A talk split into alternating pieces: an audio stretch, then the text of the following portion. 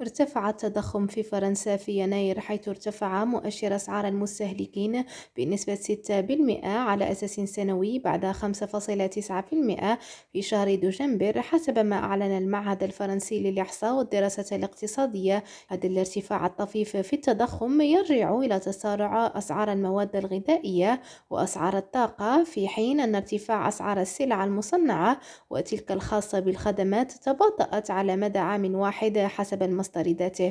وعلى مدى شهر ارتفع مؤشر أسعار الاستهلاك بنسبة 0.4% في شهر يناير بعد انخفاضه بنسبة 0.1% في شهر دجنبر بسبب ارتفاع أسعار المنتجات البترولية. مريم معتدر، دريم راديو، باريس.